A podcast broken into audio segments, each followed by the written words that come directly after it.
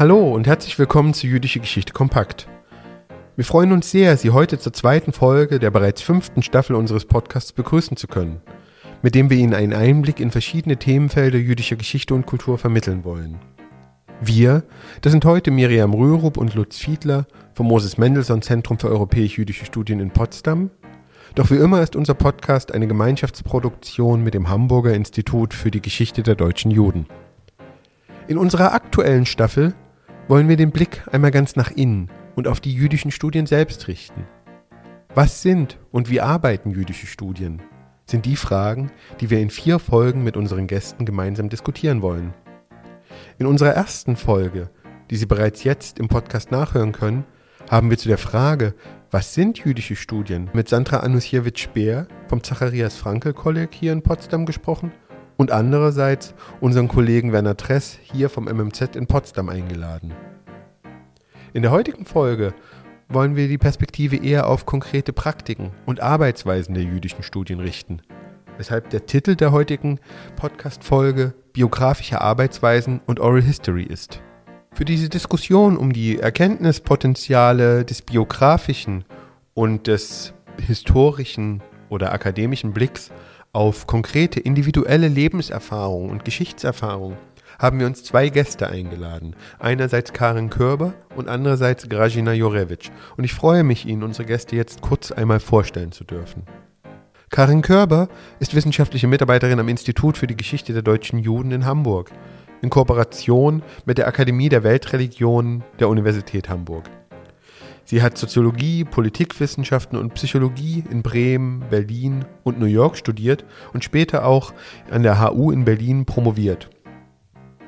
Karin hat mehrere Forschungsprojekte durchgeführt und geleitet, die sich mit der Migration russischsprachiger Jüdinnen und Juden in die deutsche Einwanderungsgesellschaft nach 1990 beschäftigt haben und hat in diesem Rahmen auch zahlreiche biografische Interviews durchgeführt.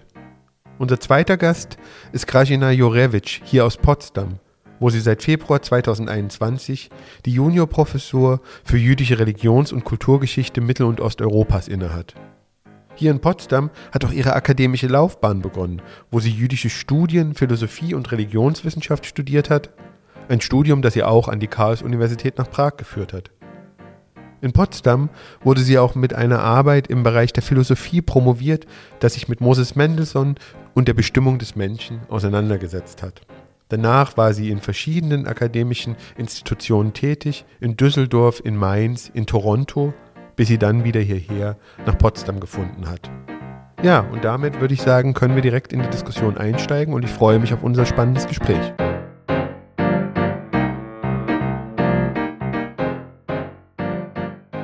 Also ihr beide arbeitet auf unterschiedliche Art und Weise biografisch. Du, Karen, führst Interviews, um bestimmte übergeordnete Fragen eigentlich der Gegenwart, könnte man sagen, als Soziologin zu beantworten, aber mit einem historisch informierten äh, Rahmen oder Hintergrund, äh, mit dem du dich dem der Gegenwart quasi näherst.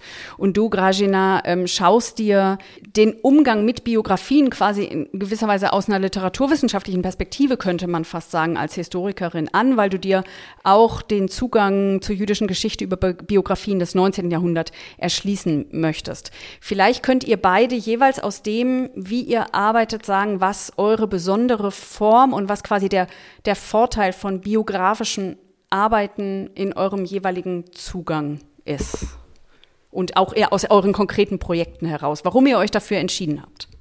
Also ich versuche es mal tatsächlich an konkreten Projekten vielleicht festzumachen. Also die Annäherung über das äh, biografische Arbeiten ermöglicht, glaube ich, das Aufschließen von Erfahrungswissen, in diesem Fall im Feld der jüdischen Studien, ähm, was sozusagen gerade so Gegenwartsfragen im Feld ähm, sozusagen eines sich verändernden Judentums beispielsweise in Deutschland oder in den Nachkriegsjahrzehnten angeht, sozusagen darüber in einer besonderen Weise aufzuschließen. Also das heißt, wenn man so will, also gegen die Annahme und ja durchaus ein starkes äh, Narrativ unserer Erinnerungskultur der äh, jüdischen, der Perspektive auf Juden und Jüdinnen als Opfer in der Bundes bundesdeutschen Nachkriegsgesellschaft war es oder ist es zum Beispiel in der Erforschung der Einwanderung der russischsprachigen Jüdinnen und Juden über die biografischen Zugänge möglich gewesen, andere Lebenserfahrungen und ein anderes Erfahrungswissen, was diese Menschen mitbringen, ähm, aufzuschließen und darin über diese biografischen Zugänge sozusagen einerseits nochmal einen anderen Blick darauf zu werfen, welche Erfahrungen haben diese Menschen mit dem Ereignis des Holocaust eigentlich gemacht, also welche anderen Perspektiven auf den Holocaust selber sozusagen lassen sich darüber nochmal aufschließen, aber auch welche anderen Selbstverständnisse aufgrund einer anderen Sozialisation, eines anderen Aufwachsens in einem anderen nationalen und nationalkulturellen Kontext, nämlich dem der Sowjetunion sozusagen wiederum führt zu einer anderen Perspektive darauf, wie dieses geschichtliche Wissen und zum Teil auch das familiäre Erfahrungsgewissen überformt worden ist von dem, ähm, was die sozusagen die sowjetischen Narrationen gewesen sind und was passiert wiederum im Prozess äh, der Migration mit diesem Erfahrungswissen in der Konfrontation, sage ich jetzt mal, mit dem, was sozusagen die deutsche Erinnerungskultur bedeutet und darin sozusagen auch das das Verortetsein äh, der jüdischen äh, Gemeinschaft in diesem Land. Ja, vielen Dank, Karin, für diesen ersten Überblick, der ganz viele Punkte schon angesprochen hat, die natürlich für unser Thema heute interessant sind. Aber ich würde den Ball jetzt gern Grajina zuspielen. Ähm, Grajina, du stehst ja für das Vorhaben, den Zugriff oder die Disziplin der Jewish Biography Studies an der Universität Potsdam zu institutionalisieren oder als Zugriff oder als Disziplin zu etablieren. Könntest du denn uns ein wenig einen Einblick darin geben, was das genau meint? Was meint Jewish Biography Studies?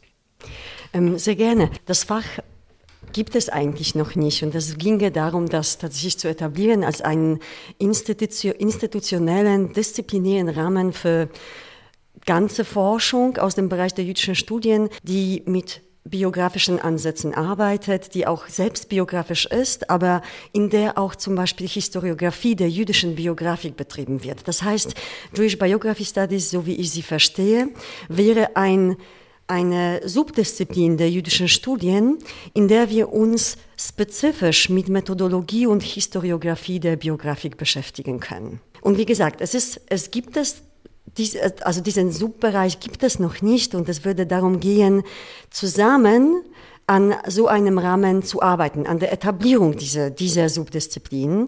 Und das heißt, wir müssten all das, was es bereits gibt, zusammenzuführen und dann natürlich auch neue Ansätze entwickeln. Und wie man sich vorstellen kann, wenn, wenn es etwas als ähm, institutionellen Rahmen gibt, das heißt, wenn es auch Möglichkeiten gibt, in festen Strukturen an etwas zu arbeiten, entwickeln sich auch noch neue Sachen. Und darum ging es, weil wir in dem Bereich jüdischer Studien sehr viel Affinität zur Biografie haben.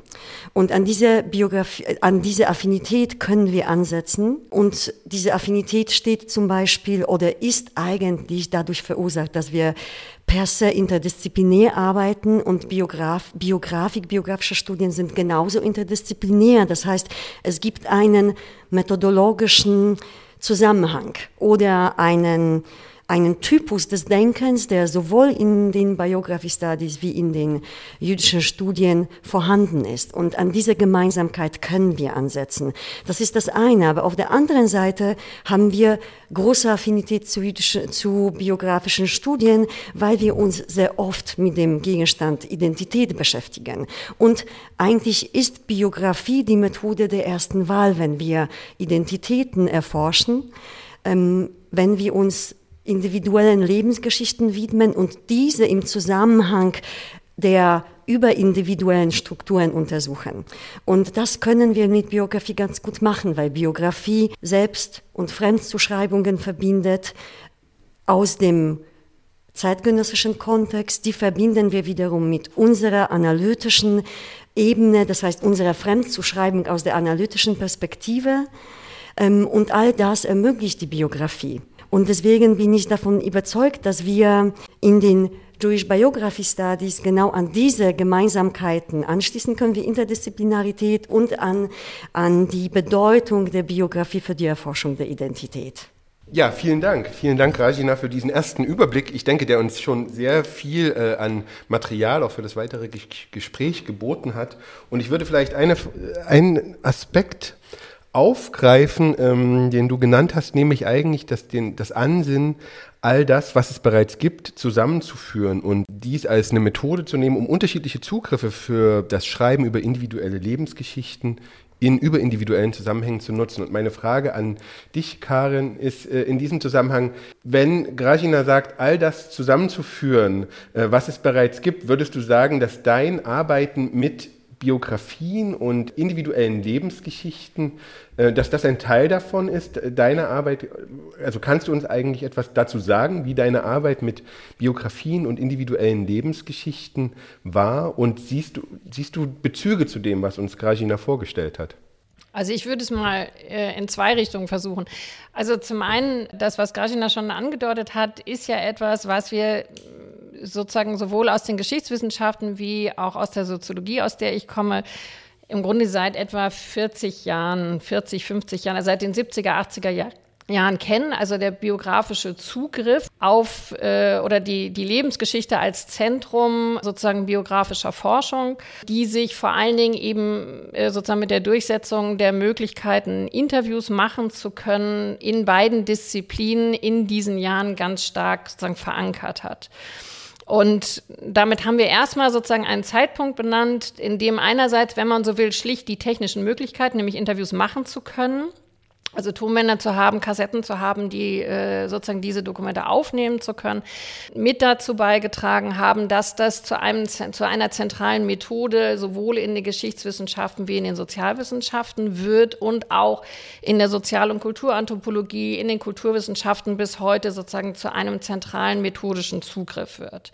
Das heißt, die Annäherung an Biografien hat, wenn man so will, einerseits was ganz praktisch mit technischen Möglichkeiten zu tun, aber hat natürlich zugleich zugleich etwas damit zu tun, dass zu diesem Zeitpunkt, das ist, glaube ich, dann auch später für die jüdischen Studien nicht ganz äh, unbedeutend, in diesen Disziplinen, also sowohl in der Geschichte wie auch in der Soziologie, sozusagen die Frage aufkommt, wollen wir uns etwa historischen Ereignissen nur entlang von wichtigen historischen Persönlichkeiten annähern äh, oder in der Soziologie über Großtheoreme oder wollen wir nicht den Versuch unternehmen, diejenigen Geschichten zu erzählen, die entweder gar nicht erzählt worden sind oder sozusagen nur marginal am Rand äh, erzählt werden oder aber auch Möglichkeiten sozusagen bieten ähm, oder wollen wir nicht auch methodische Zugriffe wählen, die nochmal die Möglichkeit bieten, uns anders historischen Ereignissen zuzuwenden und sie auch nochmal anders über den Zugriff auf das Individuum sozusagen aufzuschlüsseln, zu rekonstruieren und damit andere Zugänge zu haben. Und diese, das ist sicherlich kein Zufall, dass es zu einem Zeitpunkt sich vollzieht, wo einerseits eine technische Möglichkeit, andererseits die Ereignisse der Weltkriege und des Holocaust im Hintergrund ähm, sozusagen verstärkt auch in den Disziplinen dazu auffordern, zu sagen, wie können wir uns diesen Ereignissen eigentlich annähern, und zwar über die Erfahrungsgeschichten verschiedener Gruppen.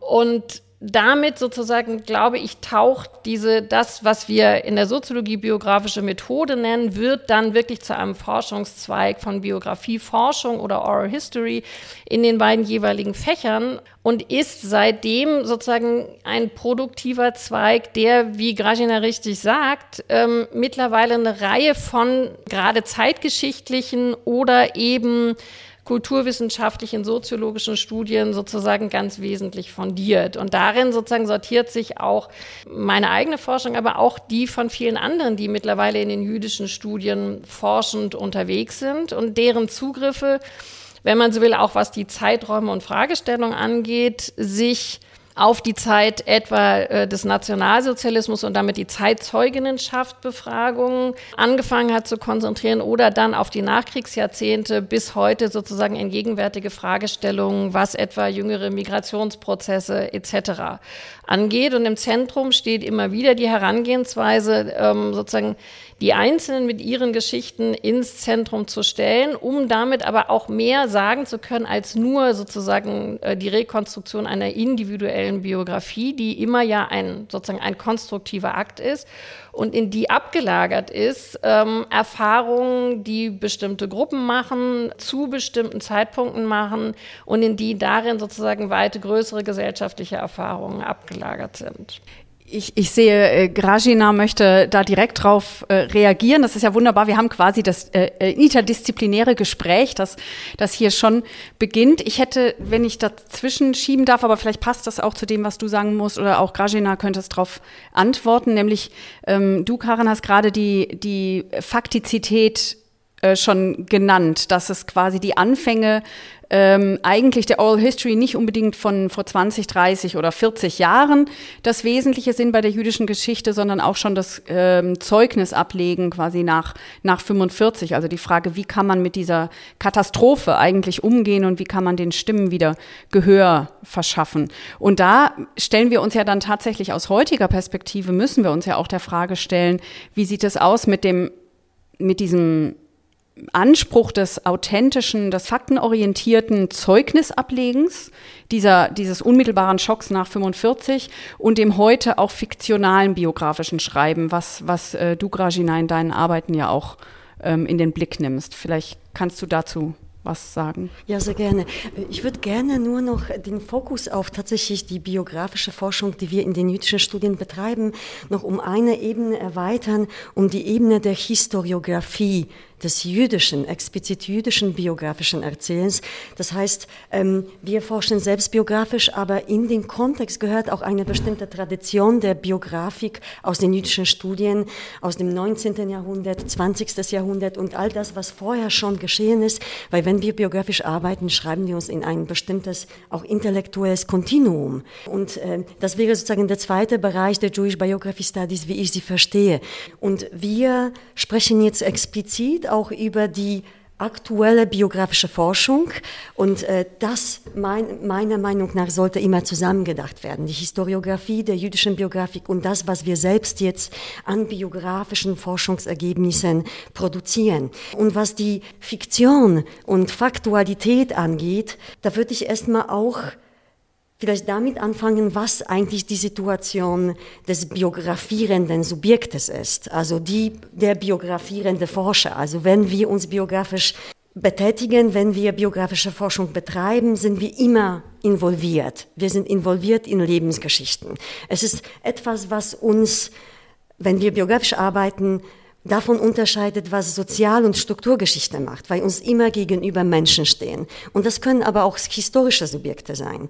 Und das heißt, wir können diese Forschung ohne Involviertheit meiner Meinung nach nicht betreiben. Eine Grundstruktur ähm, zwischen Biograf, Biografin beziehungsweise einer Person, die die Interviews führt und der Person, die uns gegenübersteht, aber auch eine historische Figur sein kann, die nicht physisch da ist, ist, dass wir Affekte entwickeln. Und das beschreibt man in der Poetik der Biografie auch als autobiografische Dimension des Biografischen. Das heißt, wir werden immer hingezogen oder abgestoßen sein von der Person, mit der wir arbeiten. Und das muss man anerkennen, transparent machen. Und das wird die Ausgangslage sein für unsere Beschäftigung mit dieser Person. Das heißt, dass diese Grundstruktur der affektiven Involviertheit oder des Engagements des Biografen, der Biografin in die Lebensgeschichte, die diese Person rekonstruieren soll, ist auch etwas, was wir genauso in den historischen Quellen haben.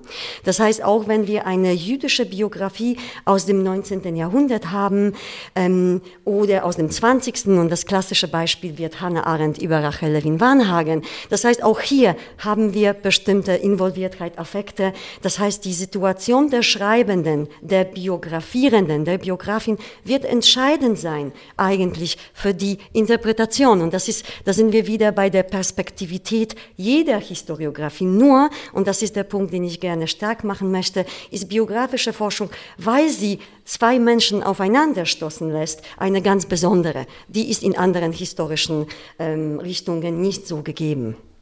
Vielleicht, wenn ich daran direkt äh, mit einer Frage anschließen darf an dich, Karin, ist das nicht eigentlich ein äh, Problem oder ein Sachverhalt, auf den Grajina jetzt auf, äh, aufmerksam gemacht hat, der sich, äh, sagen wir mal, zuspitzt oder verdichtet, genau in dem Kontext, den du ausgeführt hast, nämlich unmittelbare Interviews. Also das ist ja nochmal eine viel unmittelbarere Dimension des Zusammentreffens zwischen äh, zwei äh, Personen.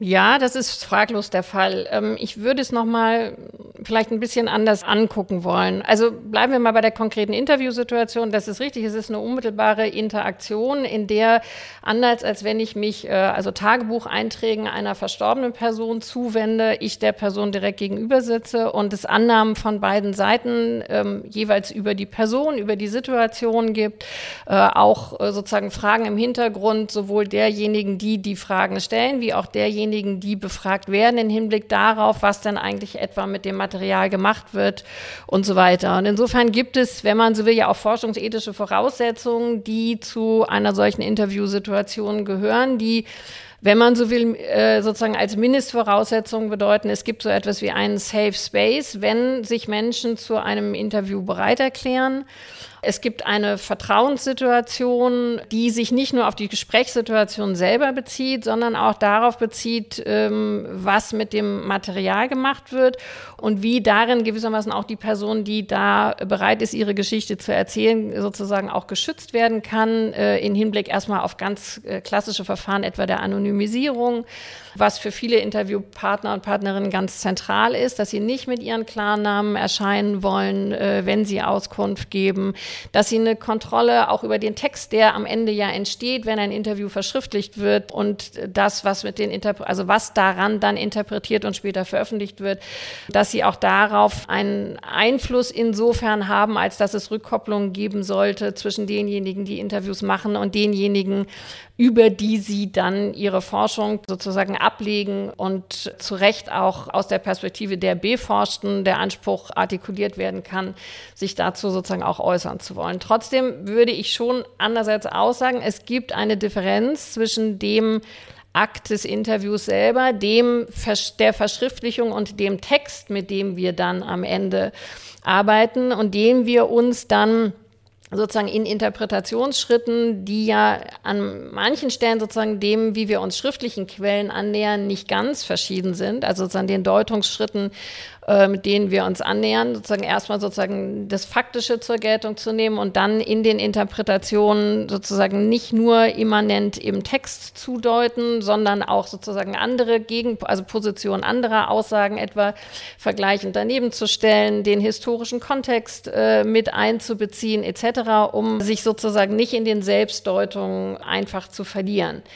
Ich würde ein bisschen, ja, vielleicht ein bisschen distanziert auf sozusagen auf das äh, Moment der affektiven Bindung zu sprechen kommen, insofern, als dass ich den Eindruck hätte, dass wir, weil wir aus einem sehr spezifischen Forschungskontext, nämlich dem der jüdischen Studien kommen, das Moment der Affektivität vielleicht ein größeres Gewicht hat, als es das in anderen Interviewkontexten haben kann. Also es gibt nun in der Biografieforschung, gerade in der soziologischen, also sozusagen Bibliotheken, die damit gefüllt werden können, was mit der biografischen Methode alles erforscht werden kann. Und wenn ich mir also Studien, was weiß ich, zu Arbeitsverhalten und äh, Biografie, Arbeitsmarkt und Biografie, äh, Erwerbsbiografien und so weiter ähm, angucken kann, dann gibt es darin sozusagen diese Elemente der affektiven Bindung fraglos auch, aber sie haben nicht die Bedeutung, glaube ich, die wir also denen hier äh, sozusagen ein besonderes Gewicht zugesprochen wird. Also insofern kann man die Methode nicht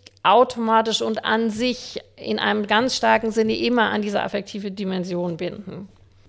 Ja, direkt äh, zur, zur affektiven Dimension äh, ist ja da, der Kontext auch noch dazu einer, der ebenfalls historisch gebunden ist. Also um, um zurückzugehen zu diesen direkt nach 45 geführten Interviews, die, die David Boder zum Beispiel aufgenommen hat in den DP-Lagern, ja, mit, mit Überlebenden, ganz unmittelbar die lesen wir heute natürlich noch mal auf einer ganz anderen Art und ich würde fast sagen, die Affektivität ist heute stärker, äh, weil wir sie mit der Betroffenheit lesen, während sie oder anhören, während sie in dem in der Situation der Aufnahme ja wirklich ein Fakten festhalten ist, also ein Zeugnis halten von dem, wo einem die Schriftdokumente fehlen.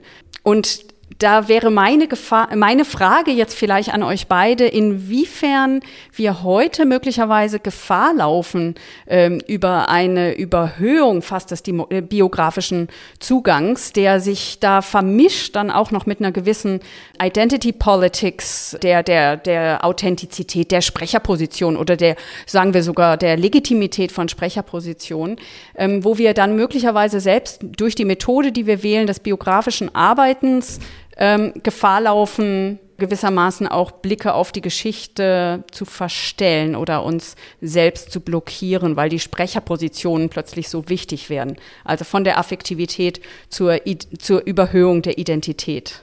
Seht ihr so eine Gefahr? Diese Gefahr gibt es natürlich immer, also immer in einem Setting, wo zwei Menschen aufeinander stoßen. Und da würde ich auch gegenwartsbezogene und historische Forschung, also historische Biografie, genauso dieser Gefahr ausgeliefert sehen. Nur denke ich, dass es eigentlich das Potenzial ist. Und wenn wir da das transparent machen, und ich würde nicht so weit gehen wie Wolfgang Hildesheimer, äh, der meinte, eine richtige Biografie muss auf der, auf der durchgeführten Psychoanalyse des Biografen beruhen. Aber äh, das, so weit wollen wir nicht gehen. Das war auch natürlich zeitbedingt. Ähm, diese Aussage, aber wir sollen möglichst das biografische Arbeiten an die Selbstreflexion binden.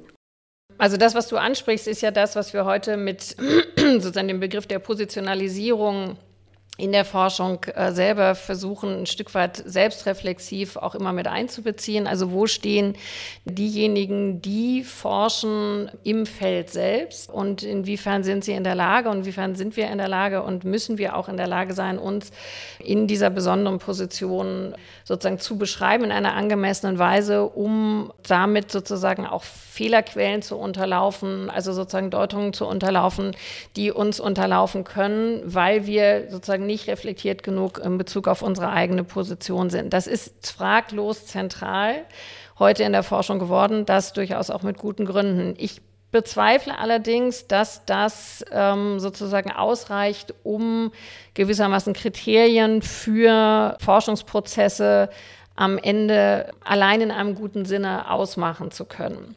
Das heißt, wenn wir beispielsweise, also bleiben wir sozusagen beim, beim Material des Interviews und der Situation, die du eingangs geschildert hast, also mit den Texten, die uns sozusagen unmittelbar aus der Nachkriegszeit äh, von den Überlebenden zur Verfügung stehen und der Frage, wie wir heute darauf blicken und gehen sozusagen von da aus nochmal eben zum Interview als Text, dann sind wir schon aufgefordert, durch die methodischen Schritte, die wir in der Analyse dieser zu Text geronnenen Interviews ähm, vornehmen, gewissermaßen sozusagen auch nachvollziehbar nachzuweisen, was wir mit diesen Texten gemacht haben. Und das heißt zuallererst ja schon auch, also sie als einen Text zu nehmen, in dem Menschen über sich selbst eine Geschichte erzählen, eben die ihrer Biografie, und die gleichzeitig historisch zu kontextualisieren, also sozusagen auch ähm, ins Verhältnis zu setzen zu den gewissermaßen fixen Daten, Ereignissen, die etwa in diesen Interviews selber geschildert werden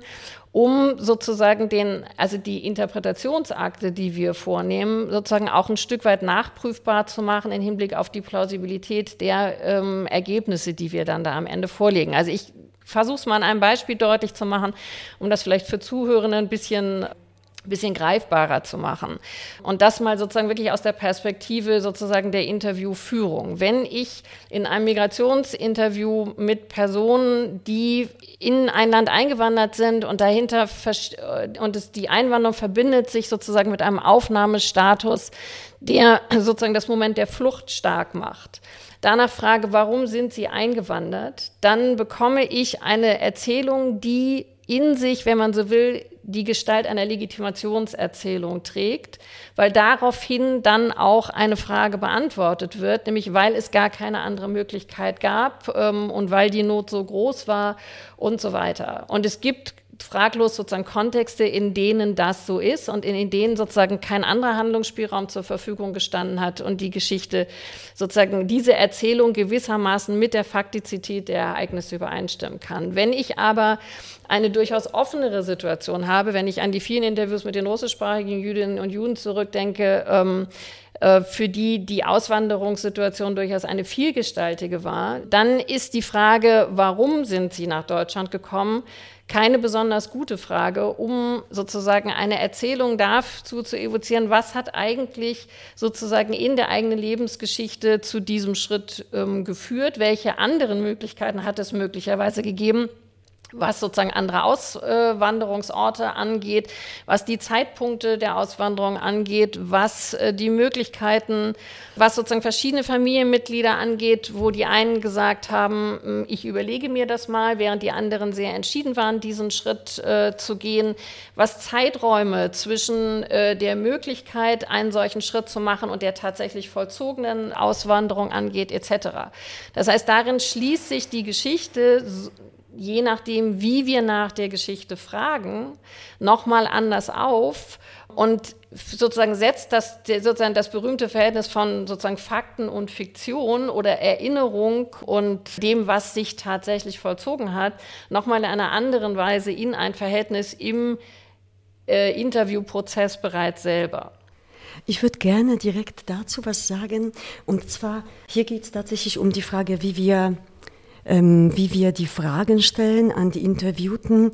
Was aber noch stark gemacht werden sollte, meiner Meinung nach, und was ich eigentlich meinte, ist, welchen Widerhalt das, was gesagt wird, in mir erzeugt. Das heißt, meine Zugehörigkeit zur bestimmten Klasse, zum Geschlecht, zu übergreifenden Kategorien oder auch zu, zu vielfältigen Gruppen, Berufsgruppe, meine Sozialisierung, die werden jeweils diese Botschaften des Interviews bei mir auch ganz andere ähm, Antworten heraus oder Gefühle herauslösen. Und, und ähm, es ist die Frage, was wir mit diesen Botschaften machen, die uns auch bestimmte Fragen vielleicht stellen lassen. Es ist die Frage, welche, welchen Einfluss genau diese, diese ähm, affektive Position, in der wir zuhören, auch auf uns hat und wie sie auch die Fragerichtung deutet. Und die können sehr Klassen, Geschlechts und so weiter spezifisch sein. Das heißt, da ging es auch nicht, nicht nur, nicht wahr, um die Frage, welche, äh, welche Frage man in, ein, in einem Interview stellt, sondern in einem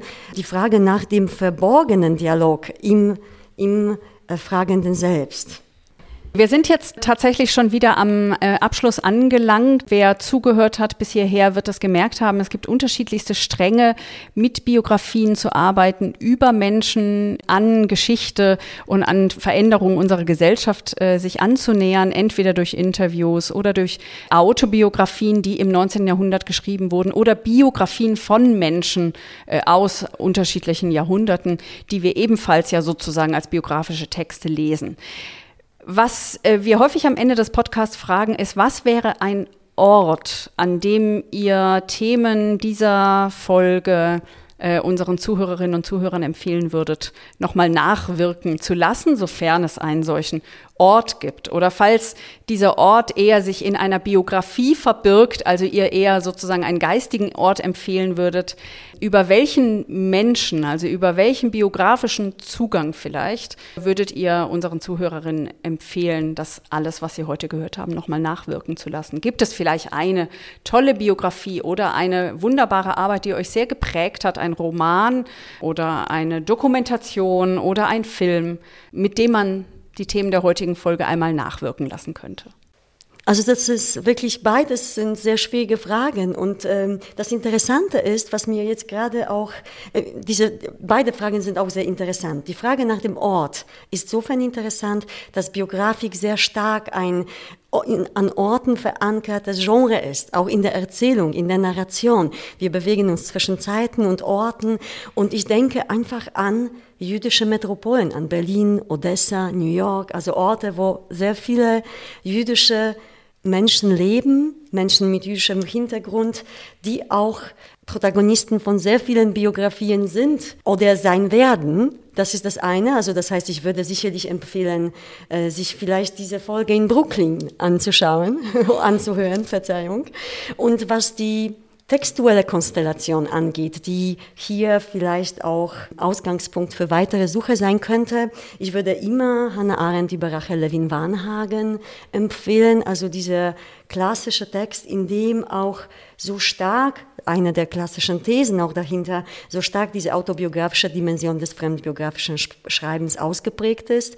Und äh, wenn jemand das noch nicht gelesen hat, diesen, diesen sehr wichtigen Text für die Geschichte jüdischer Biografie empfehlenswert und sozusagen als zeitgenössischen Text, der das theoretisch einbindet, würde ich einen kleinen Essay, einen sehr schönen kleinen Essay von Angela Steidele, Poetik der Biografie, empfehlen, wo auf 40 Seiten diese These der autobiografischen Dimension der Fremdbiografik stark gemacht wird und ein Text, bei dem auch angloamerikanische Inspirationen zu sehen sind. Wir haben letzten Endes in Deutschland noch sehr viel zu tun, was das angeht. Äh, Im angloamerikanischen Raum ist die Biografik ähm, ein Genre, das nie in Krise war. Äh, deswegen, ähm, das sind die Empfehlungen und viel Spaß bei der Lektüre. Ähm, also was die Orte angeht, würde ich mich Grajina anschließen, dass der eine Ort tatsächlich im Grunde ein, nur ein Ort sein kann, an dem sich sozusagen die, ja, gewissermaßen die vielen Geschichten in ihrer Zeit und in ihrer Vielfalt, wenn man so will, äh, überschneiden. Und das sind tatsächlich, finde ich, vor allen Dingen urbane Räume. Und äh, das sind sie in ihrer Geschichte und das sind sie in der Gegenwart. Und dafür stehen also tatsächlich klassischerweise bestimmte Metropolen wie tatsächlich wie New York, wie Berlin, äh, wie ja Odessa, wie Kiew, äh, an denen ganz viele Geschichten sozusagen in ihrer Geschichte, also in ihrer Zeitlichkeit und in der Gegenwart zusammenkommen. Was den Text angeht, würde ich ehrlich gesagt jetzt vor dem Hintergrund äh, des, des Themas des heutigen Podcasts sozusagen mit einem der Urtexte beginnen. Ich weiß nicht, wie wie gerne der wirklich für ein breites Publikum, äh, von einem breiten Publikum gelesen werden kann. Aber es gibt einfach sozusagen die Urstudie für die biografische Methode, mindestens in der Soziologie, ist The Polish Peasant in America and Europe von Florian Snaniecki und William E. Thomas. Und da ist wenn man so will, 1918 veröffentlicht, alles schon einmal drin in der Bearbeitung von Tagebüchern, von Briefen, von äh, Reiseberichten etc., was dann später in der Migrationsforschung, in der Individualisierungsforschung, in der Frage, wie sich Gesellschaften verändern, wenn Menschen gehen und wie sich Gesellschaften verändern, wenn Menschen ankommen, mit im erst zum ersten Mal mit dem Versuch sozusagen es biografisch zu bearbeiten äh, unternommen worden. Und insofern wäre das meine Empfehlung. Naja, in mein, also wenn, wenn ich mir so was Verbindendes anschauen würde zwischen Ort und Biografie, wäre mein Traumort wahrscheinlich sowas wie im Albert Einstein Haus zu sitzen und mich verschiedenen biografischen Zugängen an Albert Einstein äh, zu nähern, weil er eine so schildernde Person war. Das wäre sozusagen eine ideale Verbindung von Ort und, und Biografie. Aber eigentlich, was ich mitnehmen würde aus dem ähm, euch zuhören heute in dieser Folge, wäre eher, dass ich lesen würde Biograf Biografien oder gar vermeintliche Autobiografien wie die von Benjamin Wilkomirski. Also Biografien, die heute als, als Fälschungen in Anführungszeichen tituliert sind, die ja aber trotzdem spannend sind, weil sie offensichtlich auf ein Publikum gestoßen sind, das einen Bedarf an dieser Art falschen Geschichten hatte oder falschen Biografien. Äh, insofern würde ich, glaube ich, äh, vielleicht, wenn ich denn in die Einstein-Villa dürfte, quasi verschiedene solche fiktionalen Biografien mitnehmen, die aber den Anspruch hatten, dass sie echt gewesen seien und damit ja auch in gewisser Weise eine Echtheit haben an sich. Vielen herzlichen Dank euch beiden. Ja, vielen Dank auch von meiner Seite. Ich möchte jetzt zum Ende hin gar keine weitere Ortsempfehlung mehr mitgeben, sondern vielleicht nur noch auf ein Buch hinweisen, äh, das schon einmal auf den Seiten des MMZ, auf Instagram und Twitter vorgestellt wurde. Und zwar das Buch Ricardas Tochter. Und zwar, weil es einerseits eine Art Doppelbiografie ist, nämlich Jutta Schwerin schreibt über ihre Mutter Ricarda Schwerin äh, und es ist sozusagen die Geschichte der Mutter aus der Feder der Tochter. Und auf der anderen Seite ist es auch ähm, eine Biografie des äh, Jerusalems der 40er und 50er Jahre und damit auch eine Biografie des jungen israelischen Staates. Und ich finde auf alle Fälle eines Blickes auch im Nachdenken über Biografien wert. Abschließen möchte ich aber mit dem Hinweis auf unsere nächste Folge des Podcasts, die sich auch wieder konkreter Perspektiven oder Arbeitsweisen oder Zugriffe in den jüdischen Studien zuwenden wird, und zwar der Frage von Raum- und Räumlichkeitskonzeption innerhalb des Judentums und in deren Zentrum wird natürlich die Frage nach der Bedeutung der Diaspora, diasporischer Existenz und diasporischer Lebenswelten im Judentum stehen. Das wird im Zentrum stehen. Ja, und ich freue mich, wenn wir Sie dazu wieder begrüßen dürfen. Und solange wünsche ich Ihnen viel Spaß mit diesem Podcast. Vielen Dank.